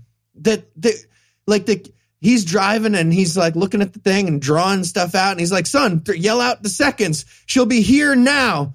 305, 306, now here, 307. What what does that mean? How is that going to be helpful? Some and some other runner is going to be here now, Yeah, here what? now, oh Yeah. right. There's another coach in a different golf cart. Really? Are you going to be there now? We're already back here now. Oh shit! Hold Damn on. it. We gotta Hold on, we got to start at the same time. We got to count off. Morgan, one, two. They're Three. syncing up their tracks. They're clapping in front of each other. All right. So yes, but they, but that's the big idea for Act Three. So now it's time for the big race. So we get to watch kids run again. So Coach gives her this fucking iPod shuffle with the um with the track coaching in it, and I just uh, she doesn't know it's coming. I just wanted her to have a fucking emotional breakdown as soon as she heard her dad's voice and just spent twenty minutes crying at the starting line. He's just, he's just standing there. Go, go, honey, go. Oh, shouldn't have, shouldn't have surprised don't listen, because in like three minutes he's going to tell you where you are in the race, and he is wrong. Dude, can you do the skip ahead function? or you know what? Rewind it. Ah, never mind. Uh, yeah, and uh, you know what? I'm going to admit this. Like, this is in its in its own way. This is kind of brilliant, right? So, like, if you tasked me with writing a cross country race movie and keeping the last race interesting, this is you know the the the voiceover thing here is at least as good as anything I could have come up with. I want you to know that the Kendrick brothers are 100% listening to this podcast and they just turned it off. They were like, see, they loved it. They knew it, nailed it. High five. I told you, we just had to make it. Well, yeah. Couple and hours. hopefully they hopefully they turn it off before I add. Of course, I would have just gone with using an interesting sport at the center of my movie. but but I was pretty impressed with that when they thought when they did that because I, I kept thinking like how the fuck are they going to make yet another race cinematic enough for the and and they figured out a way to do it. It's it's terrible because he just spends the whole time sermonizing, right? But Not just sermonizing, but giving medium running advice. Right? He's like, pump, pump your arms. Um, continue to run. All right. pump Also your we go. legs. legs. Also pump your legs. I should have said legs, too. Pump your legs. Also, okay. Um, when when your legs are tired, don't do that. Have them stop being tired. This it, the whole thing is so good though. I, I love the very beginning of this too. They get the gun goes off, and then that drone that they bought just for the overhead shot of running and the prayer's eye view gets running overhead shot, and then this is this is the recording. A lot of it is like the dad saying, "All right, daughter, we're gonna pass people one at a time. Can't really do that any other way." Morgan Morgan cut that part. Is this still in it? Stupid. Now pass the tall girl in front of you. I don't know how I knew that, but there's a tall girl in front of you. And I wanted her to take an early lead and just have Yeah, all the, right. the cues fuck up. Keep passing. He's like, no, I'm I'm way out in front, asshole. See, I had a much darker vision where she like trips and falls down, and the recording's just playing and over her dead body in a gully somewhere. it's the last thirty seconds of the race. Push yourself harder than All you've ever been. She just shits herself. Oh, If your lungs are tired from bleeding, duh, don't do that. Uh, lay there. Keep laying. All right, so here's the thing about this scene is I was so distracted by the recording because we keep cut we're cutting back and forth to her racing and him doing the voiceover and then him recording it with with coach the day before. But the microphone, I don't know what they're using. It's off screen wherever it is. So I want to make this movie again as a goddamn podcaster, but she's listening to the actual audio that he would have using the fucking microphone on his phone from 18 feet away in a busy hospital during whole this thing- whole thing. honey, I just want you to know that you're gonna. You're gonna minute, honey. You're gonna be. Uh, no, it's not me. It's not me. It's the next guy in the next bed. He's fucking dead, though. Whoa. Is that my daughter in there? All right, but because of all the Oh. good coaching, she she runs very very well now. Yeah. Uh, I wouldn't say all good coaching. At one point, he says, if your asthma's kicking in, ignore that. Yep. And we're going to find out why that's a horrible thing to say, even if it wasn't obvious already that that's a horrible thing to say. And then she's getting closer to done. And this is one of my favorite lines in the movie. He's like, and run faster in three, two, one. Now run faster. And she's trying to catch up to the girl at the front, and the girl at the front has to intentionally slow down. Oh, she's best. toddler running. It's because Yep. this this girl was obviously a real track runner, and so they had this actress running behind her, and you see her be like, "Oh, I got to slow down this much." Okay, this is. oh, come wow, you're on. still. Can you tell her to um, jog at least? It has to happen before the finish line. That's the whole thing. Oh no, I sat down to take a nap, tortoise. I hope no one passes me. What the fuck am I doing? It? All right, so but yeah, but her and the state champ get to the finish line, and just then, as they get to the finish line together, Hannah collapses because it's super dangerous, probably to push an asthmatic like that. Seems like she should have picked a different sport. but she's fine. That was just for dramatic effects. Yep. And I think this is my favorite moment in the movie because she she passes out, and you think, all right, if she's dead, um, this is the best movie ever. That's fucking amazing. If it's just her, she dies, and her dad dies, cross cut, fantastic. But- Grandma has a heart attack at work. yeah. A car. There is a mass shooting at that race. Kills the coach and his wife. Credits. grandma's in a traffic stop doesn't go well but yeah so the, she's she passes out in like on the finish line mm-hmm. like right on the finish line. And a ref comes over and he's like hey could you get her out of the way? More runners are coming. Yeah. she's i mean if she's dead or alive doesn't really matter just move her over a few feet either way because we're trying to run a race. Move over to the side of the road if there's no injuries. So, yeah, right. And and by the way, okay, so so they're they're putting an oxygen mask on her, dragging her off, and we have this really long, bizarrely long series of end of the meet. Nobody knows who won yet, but they want to make sure that we see that they all shake hands, kind of or whatever. Yeah, as someone who has never been to the end of a track meet because all of these runners would be squeezing weird Gatorade baby food into their mouths and trying super hard not to vomit it back up. I mean, I get why they didn't show it in their movie, Yeah, but that's what happens at the end of runs, just so you know. All right, but now the race official guy or whatever comes to tell her that she won the race. They had to go back and look at the video because it was so close. But the fact that she was passing out unconscious at that last second meant that she was leaning forward more. we, Funny, that header you took really helped. we thought it was la la land but no it was you it was you you, you won by you won by the length of your inhaler. There's a big argument going on right about it right now, but you, you, your inhaler won the race. Yep. Yep, she won. They hoist her on uh, their shoulders. She looks very uncomfortable up there.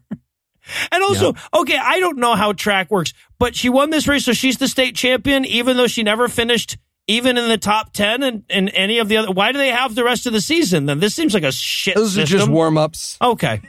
It's a double elimination system, you see, no? Yep. And she takes the podium, and I wanted her so bad to take a knee Yes. during the metal Oh. podium thing. Yes. Black Oh, Panther fist, my- Tommie Smith. Yeah. Heath Theater would have lost their goddamn minds. Ah! Yeah, Would right. have been rioting.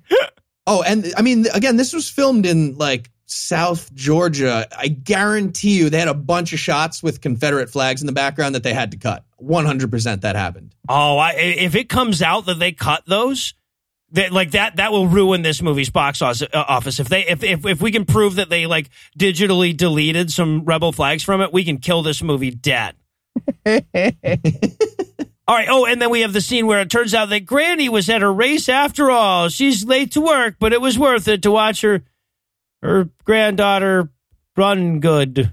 And and she totally fucks this scene. She's like, I know it hasn't been easy, but I want you to whatever. Can I go see my dad? And she's like, Yep, Oh, okay. I had a whole thing. cool. I'll go to my second job that I delayed.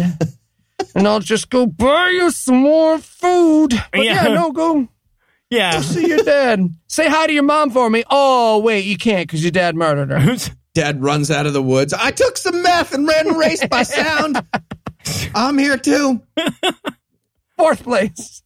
I feel so free. But ultimately, of course, Granny decides, oh, shucks, what's a little introducing my daughter to meth and supplying her with it until she's dead and then dropping off a child on my doorstep and not providing any financial support for a decade and a half among friends. And she does the right thing and decides that, uh, that Hannah can go see her dad. So we head back to the hospital one last time. And I love this. He goes, the, uh, Thomas, the dad, he goes, how did you do in the race? And instead of saying I won or anything, she puts the medal around the blind man's neck. So for all he knows, this is a 12th place medal. He has no fucking idea. Uh, medals are cool, I guess. I know they give these to everyone now. Um, I don't necessarily support that. What color is this? Can you tell me? Oh. Is it? That's not just any metal. You're blind. It's gold. We made you blind for this reveal and no other reason. It's gold. All right, and then mom and dad go out into the hall because Alex Kendrick was absolutely sure that the audience was going to want to watch him emote again. So Yep. we get him trying to cry there. oh, it's so sad.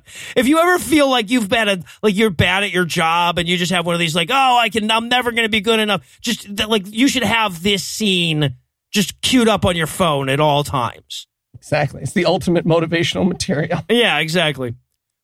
All right, so now it's time for Thomas's funeral. Damn it, because we are going to kill this guy. We're done with this black guy. Let's kill him. That'll get a nice little boom, shooka boom at the end of the movie. And like, I- and and also, okay, so he's they're at the funeral. The preacher's standing up there giving the funerary rites, or whatever, to saying his whole thing. And basically, here's the paraphrase of what the preacher says: "Yes, Thomas is dead, but we will take comfort in pretending that that isn't real." Um, Amen. so, exact quote He's now alive and well in the presence of the Lord. Nope, that's not Christian. You don't believe he's alive. Nope. You might believe he's well, but definitely not alive. That's that word means something. So, and then there's also this this great moment uh, where like Coach, you know, after the funeral, Hannah's standing by the graveside, and Coach comes up to talk to her, and she says, "For six weeks, I had the best dad in the world," and I'm like, demonstrably untrue. My dad can see, like, just like based on nothing but that, I think my dad wins out. Also, there's like a backstory thing. So, like when your dad kills your mom and then is nice to you for six weeks, he doesn't. really doesn't matter still how averages out sorry low. Yeah. What would you say he did here? All right. And then the movie should just fucking end, but it doesn't. We cut to six years later, and I'm convinced that's just so that I have to look at that creepy as fuck digital aging they did to this actor. Very weird. Oh my God. Yeah, we just basically set up camp in Uncanny Valley here. but we learned that before he died, her dad recorded a, a, a podcast episode for every birthday of her life. And now the coach sends her one every year. See, that's every bit as Oh. good as financial support and ensuring proper nutrition in her adolescence, right? I Right? want to hear dad's predictions so badly. You're 21 now, and you're probably dating someone who's really shitty. Like really shitty, and you don't know how to get out of it because you just broke up with the high school person, and then this this lasted lo- way longer than you thought it would, and you're just sort of looking for a way out. Meh. Happy birthday, honey. All right, so now you're 39 and you're a podcaster. Um, this isn't great. Have you tried meth? I'm your dad. You're in beautiful Albany, Georgia. That's that's real. They have Albany. They pronounce it Albany, I believe. No, they pronounce it Albany. I, I, I They say Albany? yeah, I live right next to that one. So. Next to Boston, Yeah. Boston. They also have a Boston, I think. Do they? I don't know about that one. All right, but yeah, that's it. Then we get credits. Um, a lot of Kendricks in the credits. So many Kendricks in there. And it's in the best places. Like, it's all the crowd shots, yeah, all the actors, yeah. But then there's these tiny moments of like, prop specialist, Steve Kendrick. Thanks for the car, Steve. Yep. They had about 19 different art assistant Kendricks Yep. also. Yep, all of them drew a picture. And there was one moment in the uh, credits called the Prayer Warriors block. yes, And there it's about a hundred people in the credits, all different people called just prayer warriors, not actors. They were just They- praying. prayed for the movie to be successful. yes. All right. I got to point this out in case anybody hadn't realized this. This is the the second time this year that we have gone to a theater to watch a track running movie with a dying small town as its backdrop. So, I just used the same notes from last time. yeah, I right. notes this time. just changed white to black and you're there. Yeah. Oh, yeah. All right. So my question to close things off is where did it all go so wrong, guys? At one point we thought we were going to be famous. Remember? We were going to be oh, famous. Oh, man. So bummed out. Should give us five star reviews on iTunes. It really does matter. Bumps us up in the charts, helps new people find us. Yeah, but that just means we're going to be doing this more still. I say it went wrong around uh, the sixth day when God created animals. Oh, there- It was bad. About 6,000 years ago. He was way too impressed with his own work. He thought everything was good. Yeah. All right. Well, that's going to do it for our review of Overcomer, but it's not going to do it for the episode just yet because we still need to leave you on a cliffhanger. So, Eli, tell us what's on deck. We've been waiting on this one for the while. We'll be doing the documentary, What the Health? Oh, sweet, sweet, awesome. I actually am really looking forward to that one. This is every vegan argument Eli would like you not to hear. The documentary. I'll cure your cancer with a carrot right the Yeah, fuck now. exactly. All right.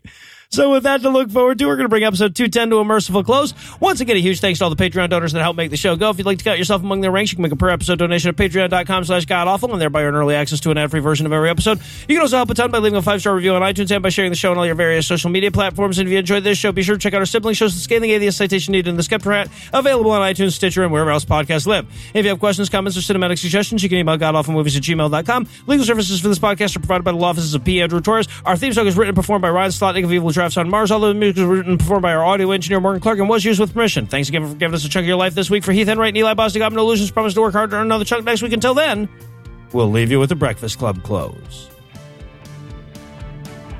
Grandma got fired from her job for being late. every goddamn time in this movie. Eventually, Coach realized that history teacher had actually been his job the whole time, and Coach was just a hobby. Hannah's vote never got counted by Georgia for the rest of her life. We could have had Stacey. We could have had oh. Stacey. Oh, Neither did Stacey's vote No, neither did Stan. it did. for herself.